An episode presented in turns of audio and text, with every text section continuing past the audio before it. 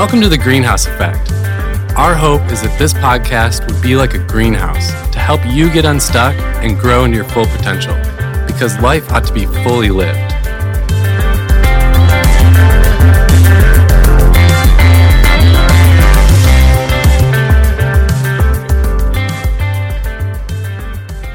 Welcome back, everybody, to the Greenhouse Effect podcast. I am really excited about today's guest. Gretchen is not only a friend, but has a really interesting background and, and career path that we're going to get into today. She's kind of a career lifer uh, for over 25 years, where she worked in new product development and innovation at Herman Miller. And if you don't know Herman Miller, you've probably seen their furniture many times even if you didn't notice, because they're often in movies or commercials, but she was really privileged to work on, you know, some of the most impactful creative strategies, including the development of their original iconic Aeron chair, which is definitely a chair that you've seen before many times. So Gretchen had a position in R&D leadership and worked on lots of interesting things that we'll dive into today. She recently left as part of an early buyout to broaden the playing field and is still in the first kind of early months of this kind of post company lifer life where she's figuring out what's next and what's her path forward. And she's doing some advising to startups and checking into consulting opportunities and other things. So we're really excited to have you on the show today, Gretchen, and to dive into some of your story, not just your experiences, but what you're thinking about for the future. So, welcome to the show. Thanks so much, Steve. Glad to be here. Another interesting fact about you, and I knew this about you, but I didn't know the full extent.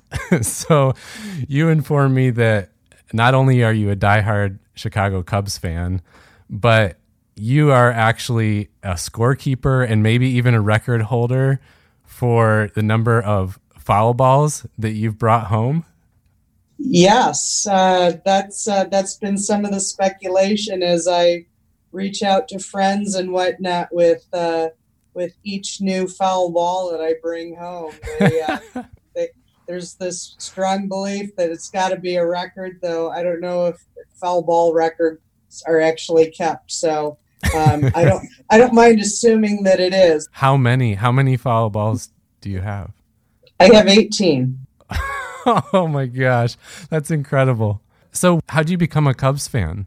You know, um, people ask me if it's a generational thing, and it isn't the way that it is in some families. But I can remember uh, coming home from grade school, and uh, my grandparents would absolutely be tuned in. In one case on the radio, in one case on the television uh, with the Cubs games in the late 70s, early 80s, when they were certainly uh, not performing very well as a team. So, you know, I can recall that as the initial spark. But when I was nine years old, I went to my first game and it was a life transforming experience. I'd never hmm. been anywhere as stimulating, frankly, as Wrigley Field was that summer afternoon. Hmm. so that was hmm. that was definitely the foothold. Wow. What about that kind of crowd environment gives you energy? Um you know it's it's kind of a funny question because i'm an introvert by way of myers-briggs definition you know i I gain the energy from myself and less from the crowd. But it's more that, um, you know, in pivotal moments in a game yet today when the Wrigley crowd stands up um, and I'm a part of that. It's like, yep, I'm I'm there for my team, doing everything I can to help them. That's so fun. I grew up in an area that didn't really have a pro sports team, so I've never had that. I have my college team you know, I'm a Michigan Wolverine and I like watching their their games, but I, I feel like I'm almost missing something that I've never had that pro sports team to follow and be a fan of. well, yeah, it's exciting to have you on, and and I think the topic we want to cover today is around how do you get to know yourself more and and then start to realize your full potential. And I think what's really fun about you talking about this today is you've had a really interesting journey in your career till now, but you're also in a season right now of of getting to know yourself more and and almost um, re rediscovering some things. So, give us a bit of the background um, of where have you where have you come in your career, and what have been some of the experiences that shaped uh, where you're at today.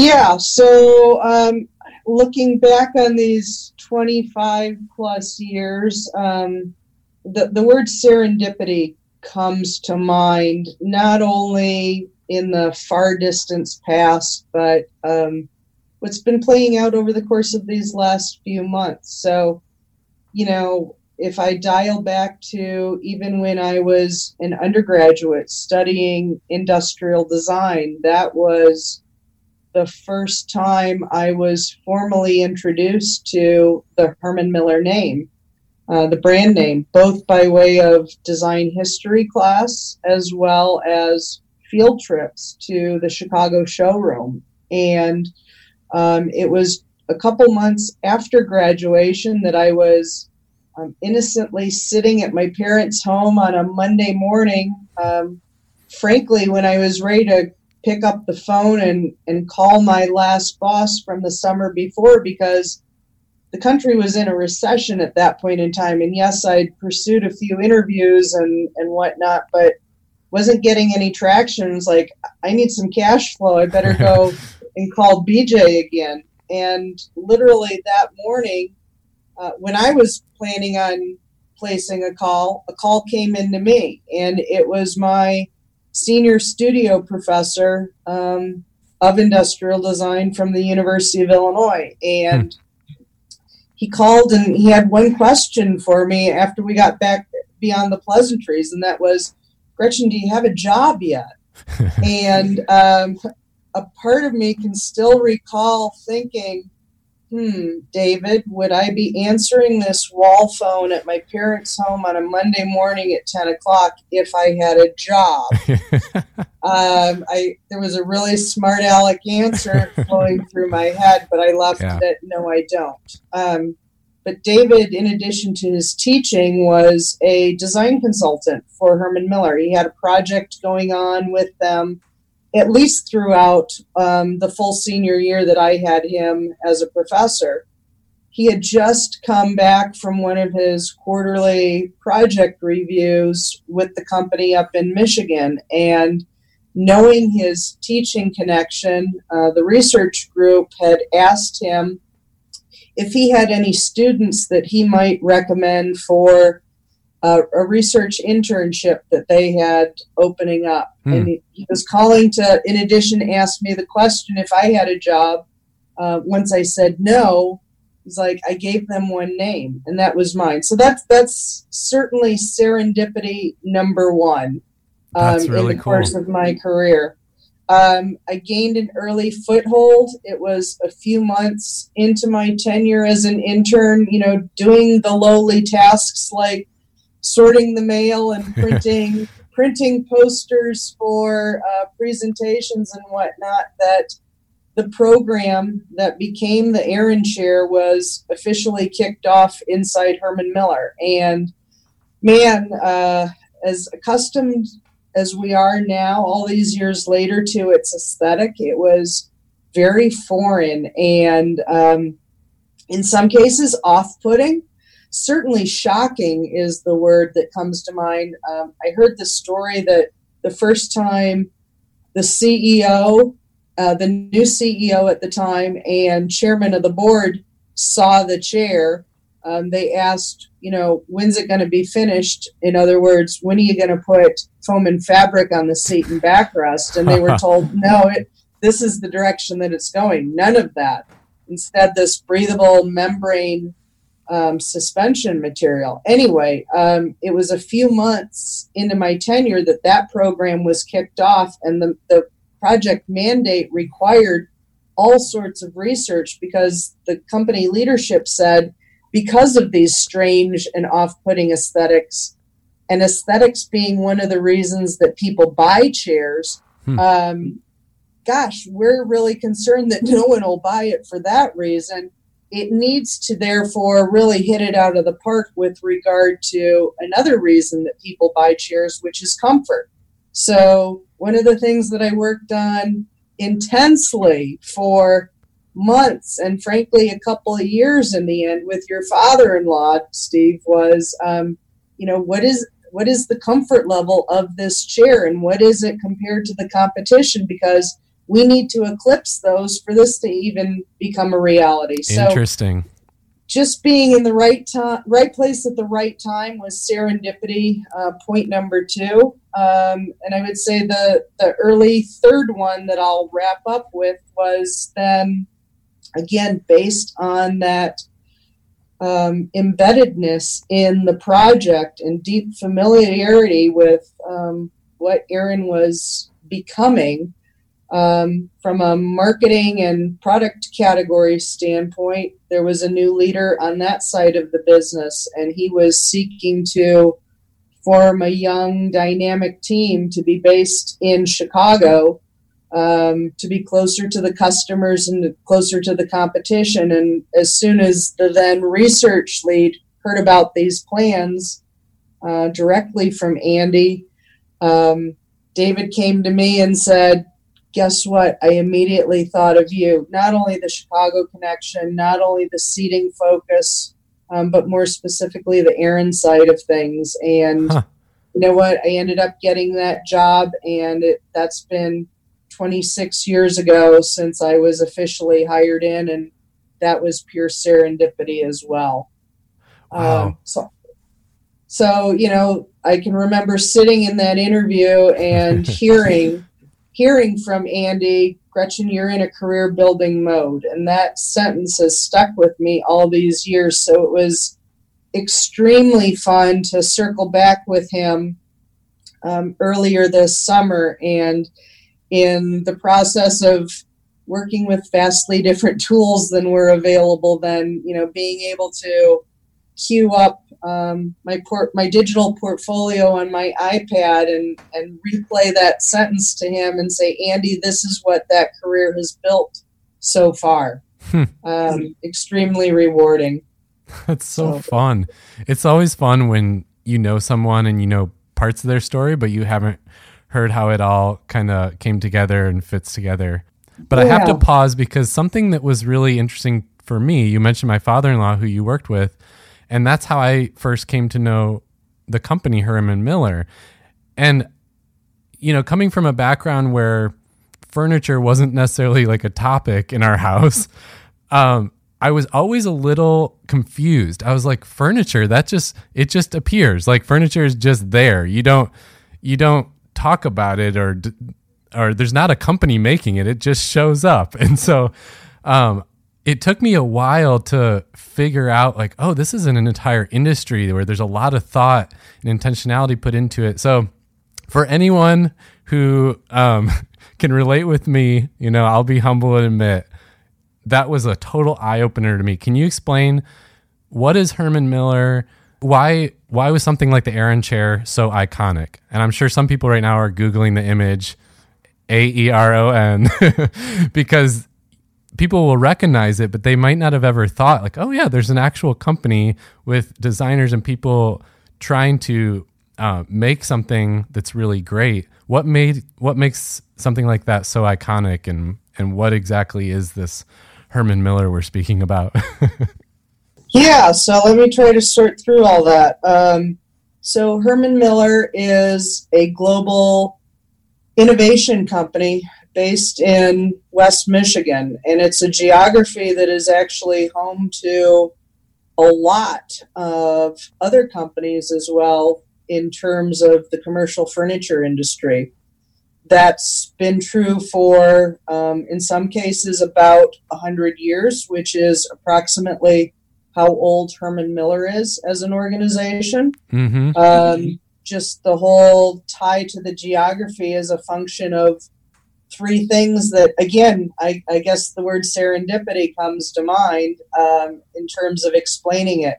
There used to be a time when furniture was almost exclusively made of wood, and so the abundance of timber that was available um, upstate in Michigan was the first factor. That secondly, there were European craftspeople who had emigrated to the West Michigan geography. And then third, there's the Grand River that flows through Grand Rapids that was the source of power to, um, you know, operate the plants and whatnot. So those three things together um, helped Herman Miller and other companies gain a foothold. Um, again, about a century ago. Wow. But it was in the 1930s, in the midst of the broader uh, Great Depression, that um, the company founder DJ De Pree was looking at empty uh, empty order sheets, and there was a designer that um, approached DJ and said, "Well, really appealed to his um, moral principles." And basically said, the furniture that you guys are making right now, you're essentially copying, and that's morally wrong. Hmm. I can help you as a product designer um, create designs that will not be copies, they will be original. And so, in that regard, he was catching DJ's attention to be moral.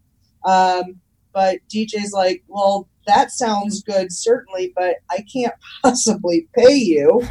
um, and the designer said, don't worry, you pay me after things are sold. So it was the first royalty agreement, um, frankly, in the industry and probably others. Wow. And it really ushered in a momentous change for the company to move from really period reproductions to what we would now classify approaching mid century modern furniture. And yes, that obviously took more of a foothold um, after World War II with new materials and methodologies being introduced. And frankly, um, frankly, some of it was also the scale of homes with people um, moving into urban environments, again, partly because of the recession, but um, just the explosion of, of population as well that fed the need for smaller pieces as well, which was part of the value proposition there. So,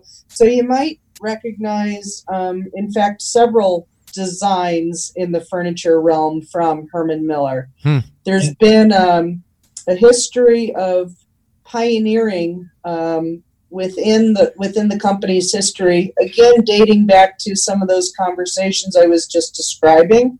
Um, some of the adoption of uh, for example, materials and processes like bent plywood that were originally developed by Charles and Ray Eames for the war effort, and transferring those into furniture designs that are um, really now quite widely recognized, celebrated in permanent collections of museums around the globe, and um, proudly in in homes like mine today. yeah, yeah, it is fun. The more I've learned over time, um, and we have also a lot of uh, Herman Miller furniture in our home. Is there really is kind of a fan a fan base and a real tribe who just loves and follows this stuff. But I've even become a fan of Herman Miller in terms of some of those early leaders you mentioned uh, were very intentional around company culture and leadership development. And you know, there's books like I think we've recommended on this podcast, Leadership is an Art by Max De Pree. And that, you know, such a, a quality book around culture and leadership, but it also introduced ideas early on that are now really popular. And you wouldn't have guessed that they were being talked about that far back. So it's kind of been interesting to me that I've, I've also found there's a following in in our world of kind of company culture, leadership, personal development from the same company. For sure. Yeah, it, um, I, I, was very deliberate a few minutes ago when starting to talk about Herman Miller um, and not referring to it as a furniture company, but mm. as an innovation company because, yes, um, well, I, there was there was a marketing um, line that I remember from a few years ago, probably more than a few um, but the line was something to the effect of what comes out of the delivery truck is furniture but what's gone into the truck is an amalgamation of everything that we believe in and it's design it's research it's innovation it's sustainability it is employee ownership and and some of that um, solid leadership as you described. So hmm. I always like that line. Yeah, it's it's just interesting. You know, in my world, you hear Apple so many times a day is is a reference point. But long before Apple was kind of having a design first approach, I was surprised to learn that Herman Miller really took that approach of we're not just trying to cut cost and increase bottom line. We're starting with a design that has purpose and meaning and quality and then everything else comes after that. And that I mean that's a risky approach for a business to take, but obviously they've been very profitable. So there's just so many lessons I've I've been inspired by from this yeah, this approach to innovation. Yeah, I think I think the overall header that applies is research-based problem-solving design and if you let me go down a rabbit hole, I'll I'll share some interesting early history that a lot of folks don't know about the Aeron chair. So there was a, a phase in the mid 80s where the company was, and this is before my time. So um, any any Herman Miller uh, real veterans out there that are listening to this, and if I get any of the details wrong, it's um, it's uh, it's innocence on my part and apologies in advance. but um, there was a, a, phase of time where the Herman Miller Research Corporation, which was one of the divisions of Herman Miller, was was looking at diversifying the business into um, living environments for the the elderly to help um, basically aging in place as we know it right now. Huh. And and this was a, a multi year um, research, design, and, and exploration project. Um, and you know, different designers were working on different elements within that working space. And two of the chair designers, Bill Stumpf and Don Chadwick, were in fact focused on a chair.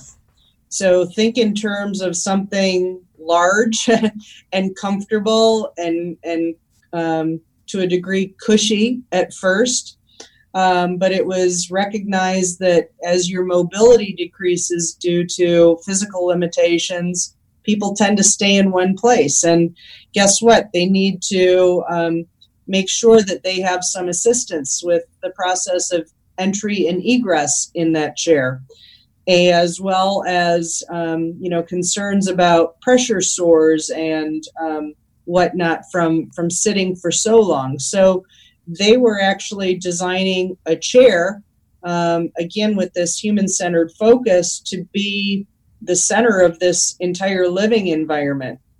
And it was a multi year project, as I said earlier, but um, in the end, it was decided that the, the project needed to be killed solely because Herman Miller didn't have the distribution channel that was required and so you know we shelved it as as an active project but bill and don recognized something there and so they continued on in a skunk works mode for several more years hmm. really independent of any funding from the organization but they saw you know things happening in the world around them as for example the pc started to gain a foothold and then in the environment where Herman Miller did have a primary channel of distribution, i.e., the workplace, people were now becoming more sedentary, not because of physical decline, but technological advances. And so they took everything that they had learned in terms of kinematics and suspension and and and that had gone into the other application of of this other chair and morphed it into what became what eventually became Aeron, and it's what was unveiled then to the CEO and chairman of the board, as I had described earlier, as being this very foreign object. So, yeah. Uh, yeah. So, f- uh, things like the mesh, which is so popular now, were not a thing then. And even the shape of it, like a lot of, a lot of features about it were really new and unseen at the time.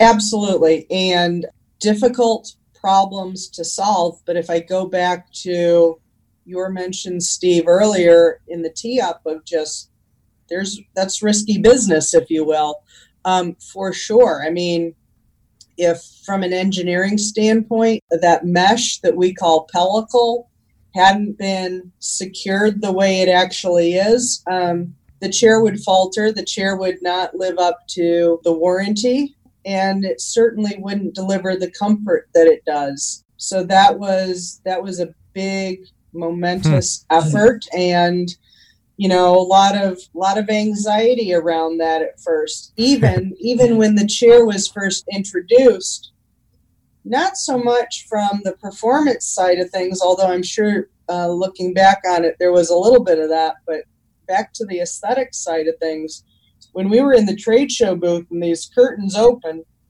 we actually had an Aeron chair in there with a cushion on the seat and back because um, that was the fallback.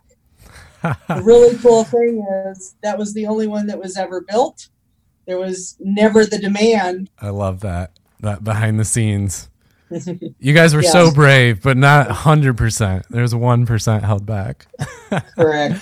well, I want to switch and focus on you a little bit because I think you're in such an interesting season of introspection. And something I noticed from your story is you have so much rich experience at not only an iconic kind of brand and company, but in experiences in leadership, like we mentioned, organizational culture, human centered design, which is high demand and such a kind of new topic for people now, but it's not a new idea.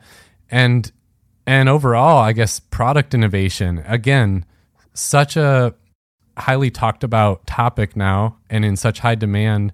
You've been doing this for years and years. So give me a sense of what you're thinking about now as you're transitioning from such a rich history in all of that experience and in one in- industry, one culture to, you know, whatever you're doing next? Yeah, so um, I would say, you know, in full transparency, my my transition um, probably started to to head in this direction a few years ago. You know, um, just based on again our, our deep discussion about chairs as an industrial designer i know having spoken with um, other industrial designers from around the globe that um, again because of the the recognition um, associated with the herman miller brand and the pioneering activities over decades tied to seating that there are industrial designers that would nearly kill to have their name forever associated with a Herman Miller chair. Hmm. Um, and just because of the the projects, those um, you know creative projects and impactful strategies we touched on earlier in the introduction, my name is forever linked with about 14, and in time, a 15th chair um, will be linked with my name, which is extremely awesome. At the same time, I can remember about three years ago when I got assigned to lead that development project of the last chair for a period of time. And as innovative as it is, I frankly recall my reaction being, oh, another chair. Huh. So, yeah. um, so I'm a Sagittarius, and one of our qualities is adventuresome. Yeah. and so doing doing chair number 15 was not as exciting as even chair eight or 10 or certainly number one was. So I would say, you know, that was that was some of the early traction to, hey, let's work on whatever may be next you know, if I build again off of the notion that we've been chatting about with furniture, I've never, and this is true of a lot of my former colleagues as well, it's not just furniture, but we were together creating extraordinary experiences for sitters or other users of the furniture. Um, and there's a there's a phrase that um, builds on this notion of extraordinary experiences and and I would say that's part of what I want to do at a super high level. I want to help create new addition, new extraordinary experiences in all sorts of realms beyond furniture. There's a phrase that I was introduced to again by Bill Stumpf. Um, advancing the arts of daily living. So, yes, in the case of chairs, making people more comfortable, um, more broadly, making them more productive, Hmm.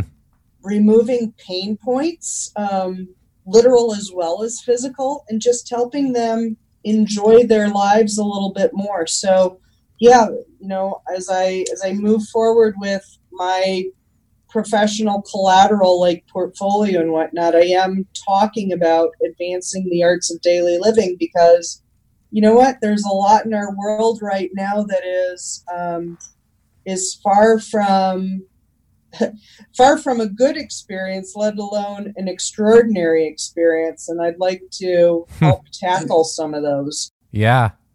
Yeah. I remember one time I was the lucky recipient of um, one of, I think you were doing a test where you sent out to some people a challenge to, to send you different pain points we experience in our day related to kind of the design and ergonomics of different daily, um, like items and experiences in our daily life.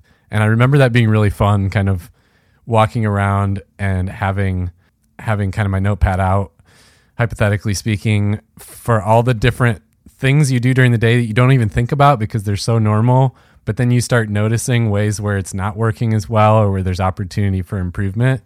And Yeah. um, you know, that was more I was thinking of it more in terms of physical items, but what I hear you saying is there's there's even so much more beyond that in terms of um yeah, the art of daily living, all the different things that that could be improved, things like environment that Yeah. we can just take for granted and and not realize how much how much we could really work on or, or make big improvements.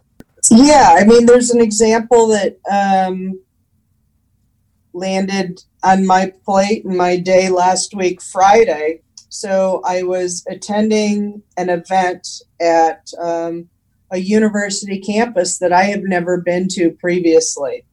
Um, looking back on it, I'm super grateful that it wasn't a campus as large as your University of Michigan, Steve, because looking back at the emails that I had um, received as part of confirmation of my attendance, and then with instructions of where to park that day, there was no mention of exactly where the conference itself was going to be.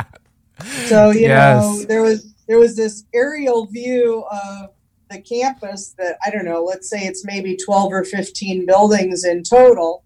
It had the parking garage circled. Okay, found my way there, no problem. um, parked the car, got out, and you know, there's really only one exit to the garage to the far left, or the other one that I chose to the far right I went to the one closest to me, but as soon as I was out of that structure, I'm like, where do I go? So I went into the first building. Um, as I recall, it said the Learning Center. I'm like, well, that makes sense. If it's if it's an external learning event, maybe it's held in here. I quickly found that there were two others who were um, due to attend, but equally lost as I was. And you know, we're scrolling through our mobile devices trying to find anything. Yeah. Um, I I had the mobile number of a, a resource that I thought she's going to know where it is, but I'm not sure if she's going to be checking her texts because, frankly, she's going to be um, on the podium here pretty soon. yeah. Fortunately, there was a good Samaritan who s- saw these three lost souls wandering through the building he works in, spoke with us briefly. He's like, Oh, yeah, I think that group is in the next building. And he, he took us there. So out the one building, through a small courtyard, into the second building, and let's say a 100 feet into its lobby before there was the elevator bank. And it was only opposite the elevators that we first saw the first signage of any sort advertising the event. And that was pointing us up to the fourth floor. It's like, wow, I needed to move that sign back to, frankly, the parking garage. Right. But up until that point, no one on that kind of production team had walked through the same experience you had to go through.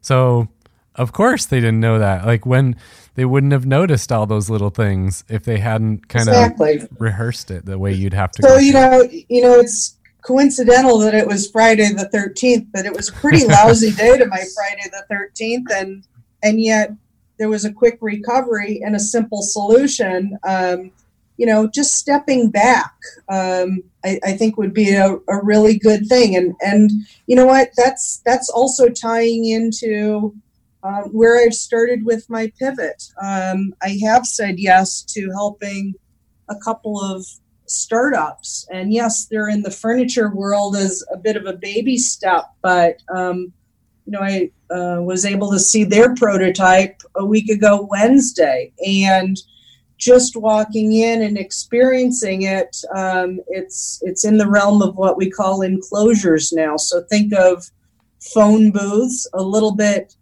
larger in scale than a human being. And it was you know not five minutes into reviewing this prototype that i was grabbing a step stool to see what was going on up top. And my first question my first question tied back to a recommendation i had made to them last fall when i saw their prototype and just the direction that they had at the time um, attached the the top frame to the side frame. And i'm like why why are the bolts going up into the structure as opposed to down? First of all if they go down you won't see the unsightliness of the screw heads themselves. Secondly you're going to use gravity to your advantage. And they're like you know hitting their forehead. Um, like that's so obvious but you know you, you get into things so closely at times. So you know that's where that's where a fresh set of eyes comes into play. So something that's interesting to me is you have this rich background in design and i would even call it intentional design and you know some of the phrases you used around research based problem solving design.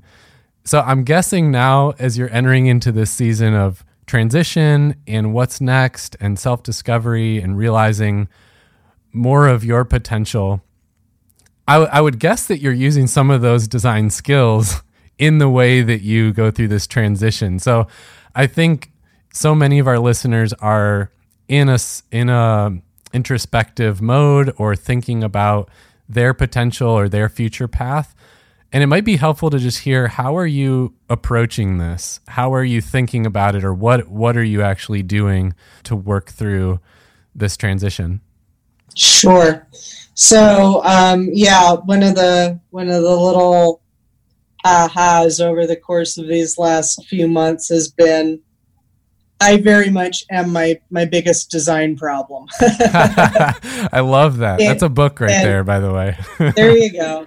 And some of it is, you know, in the design process, you go through this very, very, um, we call it the fuzzy front end um, because it's so unclear um, but it's also labeled as discovery and definition. And I would say, you know, I, I've progressed uh, through that by way of, yes, circling back with people who know me well, um, some of those mentors and colleagues from years ago, and just not necessarily expressing a vulnerability, but asking for help.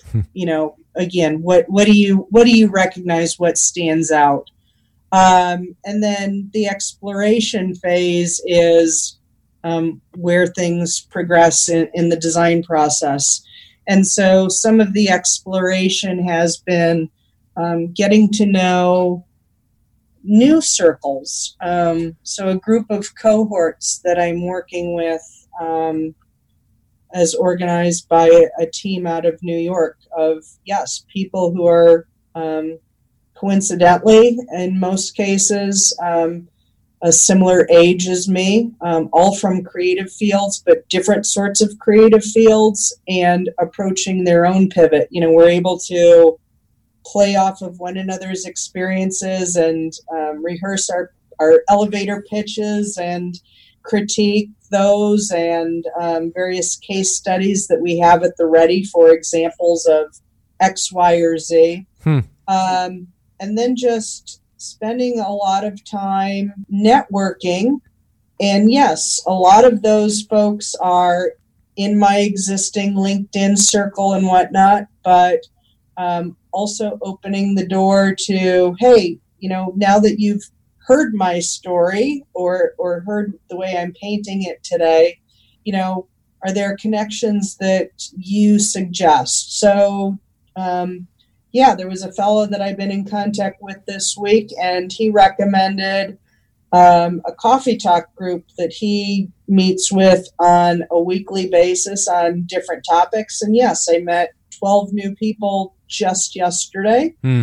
Um, the conference that um, that had the signage signage issue. Um, once I got in there, there were other other people that I was able to meet, and so on and so yeah. forth. So I'm I'm advancing again. Some of it is just talking things through, and again, I mentioned earlier that the notion of the extraordinary experiences. Um, again, that's come by way of conversation with others, um, and again, just making sure that I'm thinking about it, which you know, at face value, is difficult for others to to see because it doesn't necessarily look like you're doing anything when in fact I'm as busy these last few months as I have been at any point in my W two life. Oh, um, totally.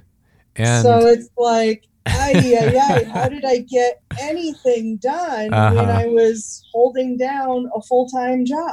Oh, I can relate to that. And I love that it, it sounds to me like you're using a lot of those research muscles in the way you're you're going about this pivot because I've known a lot of people who they feel like, well, I just need to kind of be in my own head and just think about it hard enough till I figure out my path. And and what I hear you doing a lot of is getting feedback from people and doing that research among people who know you or who are in similar veins. And then maybe what they say isn't some precise answer, but it sparks other ideas or connections for you. Yeah, I mean, again, uh, if I go back to serendipity, last week, last weekend, I had a friend in, and this is a friend. His name is Ken that I went through undergrad with, and um, we've had a we've had a thirty year friendship. So he's seen me all along my professional journey, and yet from a distance. Never worked on projects with him um, but I took him through my portfolio that I had worked on, put a lot of hours in on over the course of the summer in the process of A, I didn't have one for the longest time. B, I had to go through a lot of deep thought there in terms of what can I include from an intellectual property standpoint? What should I include? And even once I settled on what should I include, what are the best ways to illustrate that in words and mm. pictures? And, you know, had to frankly have a few ancient slides digitized. Yeah. track down other images and then laying out the pages and what's the flow from one project to the next. And another cohort had suggested including some transition slides. Um, to introduce those projects and you know it was it was a task but it was a labor of love as well. So i was taking ken through my portfolio and his feedback was echoing what i'd heard from others who i'd shared the portfolio with in terms of you know amazing impressive content um, from a graphic design beautifully laid out. Um, but then in the course of just our, our visit, I pulled up for Ken my uh, the one page baseball only resume that I had created for myself earlier this summer um, for no other reason than to help learn some of the new technology I had invested in. And Ken stepped back and said, That's what I want you to do. I want you to create the professional version of this one pager so that you can communicate not just your projects, because I heard you want to pivot away from explicitly furniture. and yet all the projects you can include in that portfolio right now are furniture focused. So Ken's challenge was put together a one pager that speaks to your skills um, and you know doesn't use the word furniture doesn't explicitly mention herman miller or show any of the products and so i'm grateful for him to have thrown out that challenge. And as i sit here at my technology today a few days later yes i'm looking at a one page skills summary that is very much in keeping with my personal brand. So it's got you know like my MBTI and my Clifton strengths and, and my superpower listed in the foundation of this page because they are undercurrents to everything, whether it be that it played out in my professional life or my personal life. But then if I look above that on the page, there are six skills that I, I touch on and feature.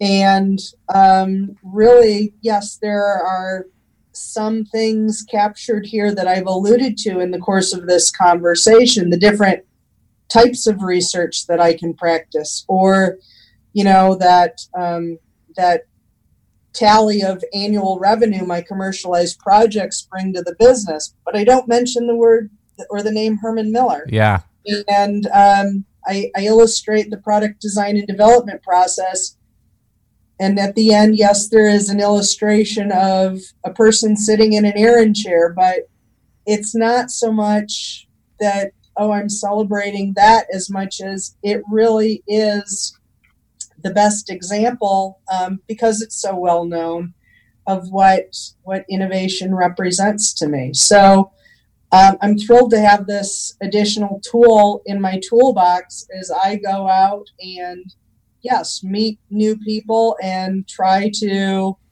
try to get them to know the brand that is Gretchen. yeah. I'm looking at it right now in front of me and it's it reminds me of a really nice kind of infographic. Bingo. That's what I was aiming for. Oh, and it's and so think, helpful because of the different sections. It grabs your eye, but it also tells a story before you even read the words.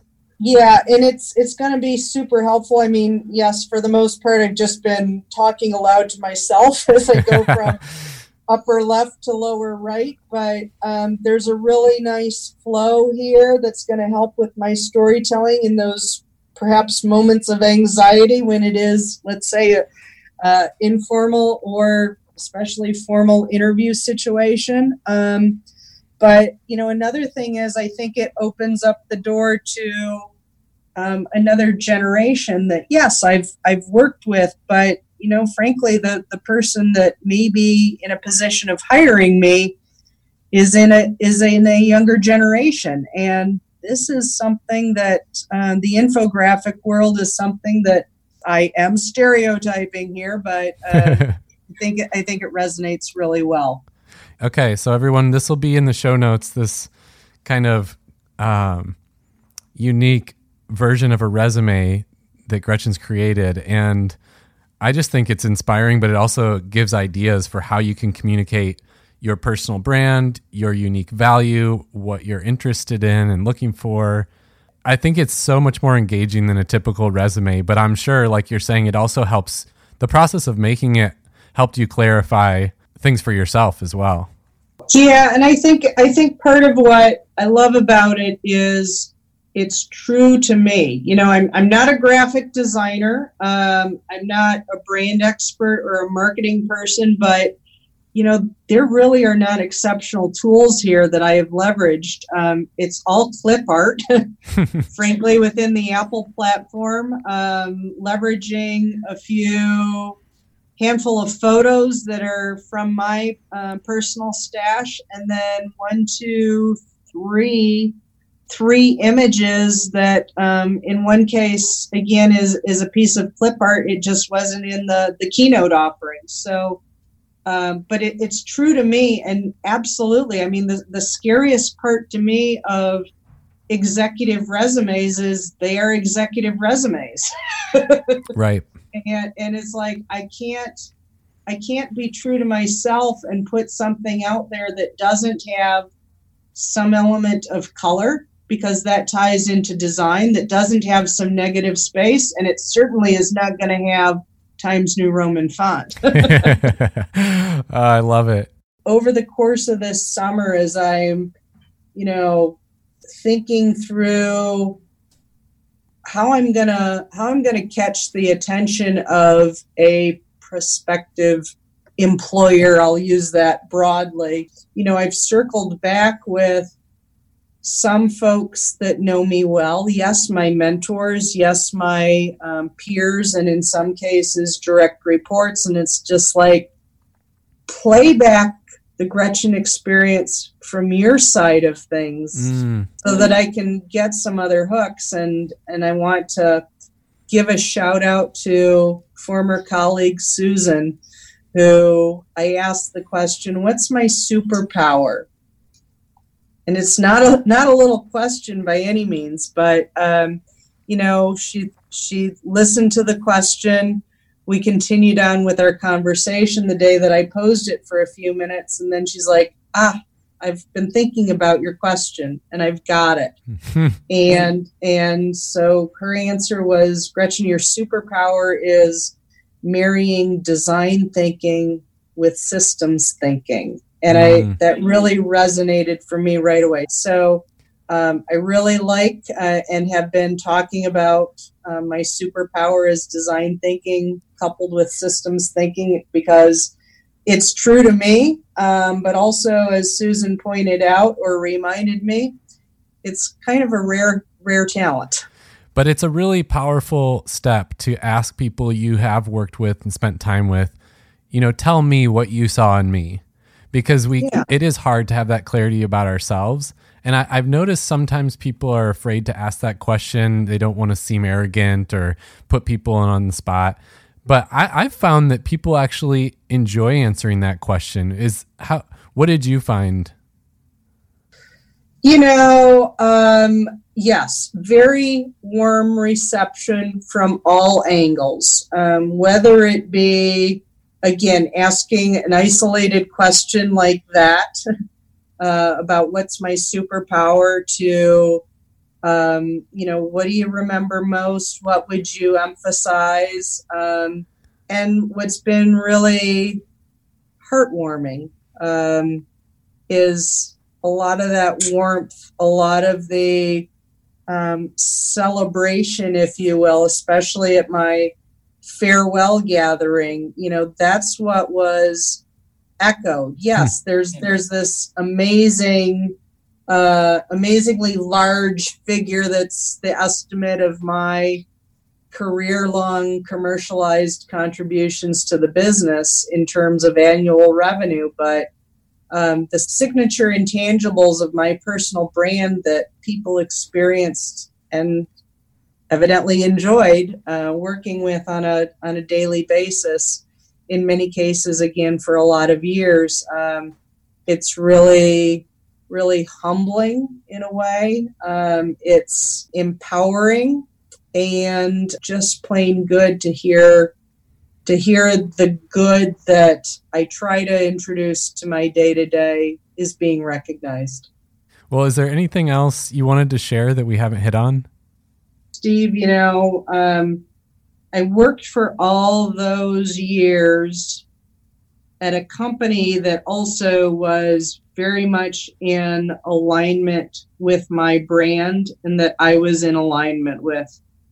And yet, um, you know, it also was a function staying so long of extraordinary experience after extraordinary experience and you know, encountering different potential pivot points over time where, you know, that instead of leaving, the tenure continued because of additional opportunities, whether it be, you know, attending grad school and and having my tuition taken care of by the organization, um, or incredible projects landing on my plate again, travel opportunities, and so forth. And, you know, suddenly you look up and um, a lifetime of a quarter century or so has passed before you know it. And um, I, I'm sure that to some in the listening audience, that's an absolutely foreign concept. And um, understandably so. The world is very different, but also, you know, I was in a culture where that was very, very common. Um, you know, as part of the same early buyout, there are colleagues that left with 40 years of tenure, upper mm. 30 years of tenure. And so, you know, if you find yourself in the right place um, because of fulfillment and otherwise, it can happen. And yet, in the course of, again, some of those exploratory conversations, even a few years ago, I heard very explicitly um, that even when you're somewhere that is as strong a brand as Herman Miller, maybe maybe I'm speaking of a particular example where the individual doesn't know the brand um, from some of the same angles we've touched on, but he's like, you've been at one organization and in one industry for all those years. It's it's really not appealing to us as a prospective employer. That was that was a real blow. and so, you know, I think um, again, if I go back to and close on one of my signature intangibles um, it's being positive, being um, being in the proper mindset, and um, being optimistic about this journey. Yes, that that response comes to mind every so often, but then again, I I look back and say I've got an incredible package of offerings that I can leverage from all those years inside of a brand synonymous with innovation that um, if it's an organization that wants to do innovation of their own sort, um, I'd love to be either a part of it or explore what it is that I might be able to contribute there. Yeah, that's awesome. I, it speaks to the idea of being confident in the value you do bring to the table and leveraging the experiences you've had to help others because I look at you and immediately I'm thinking, man, there's all these organizations right now trying to dabble in design thinking and in product innovation and and they're it's really that they're just dabbling and so they're struggling with it. Whereas you have a background of really holistically approaching those things um, in a very committed and holistic way that is just a completely different approach that yields a completely different level of product. So um, you know, things like that, even though maybe you've been in a place, uh, the same company for a long time, and that's not the norm now, there's also a lot of unique value that comes from that that people don't have or organizations don't have when they're just dabbling and going an inch deep in areas yeah, that are very. Yeah. And, and I, I think the other little aha over the course of you know the last few months is yeah, I'm looking at the job boards just to to see what's out there, and I'm finding that you know, much like design thinking has over the last few years, um, the phrase or the word innovation is very overused and therefore watered down and hard to hard to filter out and get into what is truly what is truly innovative from the standpoint of you know the, the business dictionary defines it as deriving greater or different value from the resources and, and processes and and new ideas. It's not just the new ideas. They need to have some value there because that's what's going to keep the business going. Yeah i love that. Well um, cheering for you in your next endeavors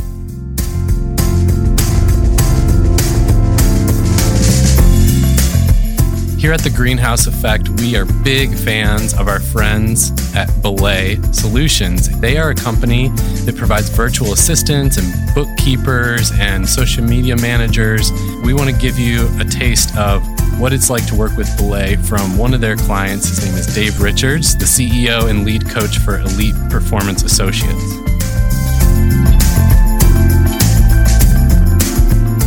Belay saved me when I was focused on growing my business, you know, I can think of recently, um, I was working with a high profile, uh, you know, federal government agency on a conference for them.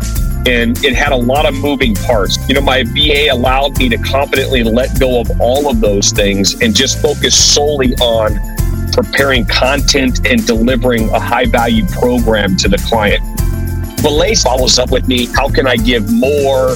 This constant prodding of you know how do you how can we help you more? How can we pull more from your plate so that you can do you know what you're meant to do and what you're best at?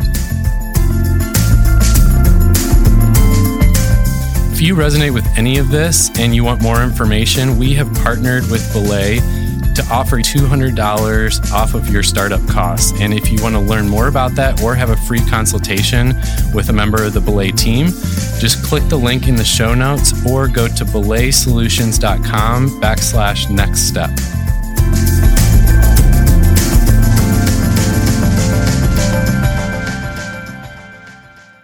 Okay, so we need to do your book recommendation. So, so again, let, let me let me touch on serendipity here.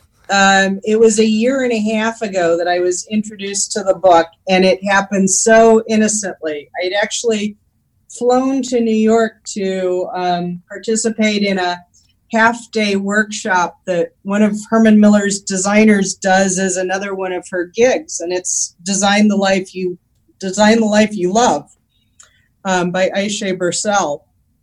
And I'm literally on my way back, sitting at uh, the gate in Newark, looking across the aisle toward Hudson News, and I see on this rack of new releases, When to Jump. And I see the tagline below, and I, I forget what it is right now, but I'm like, I I couldn't reach across the aisle fast enough and run to run to You're tackling the people. register to pay for it because it's like man, talk about a sign from the universe. Um, and just really enjoyed that read, profiling um, profiling Mike Lewis's own career pivot to chase a dream that he always had, but then, you know, the the sub supplement to that was putting together this book and really gathering the stories of 40 others um, who had made a career pivot, sometimes, yes, within their own existing organizations, and some entirely different, including a former Chicago Cub. Oh, and why? nice. Something else was drawing you across that aisle. There you go. All right. Well, When to Jump by Mike Lewis. We're going to have that link in the show notes as well as uh, some other things we've mentioned where you can check out Gretchen's work or just, you know, get more connected with her. Thanks for listening. If you enjoyed the podcast, please share it with a friend. Don't forget to subscribe and come on, do us a favor leave a five star review. It'll help others find the show too.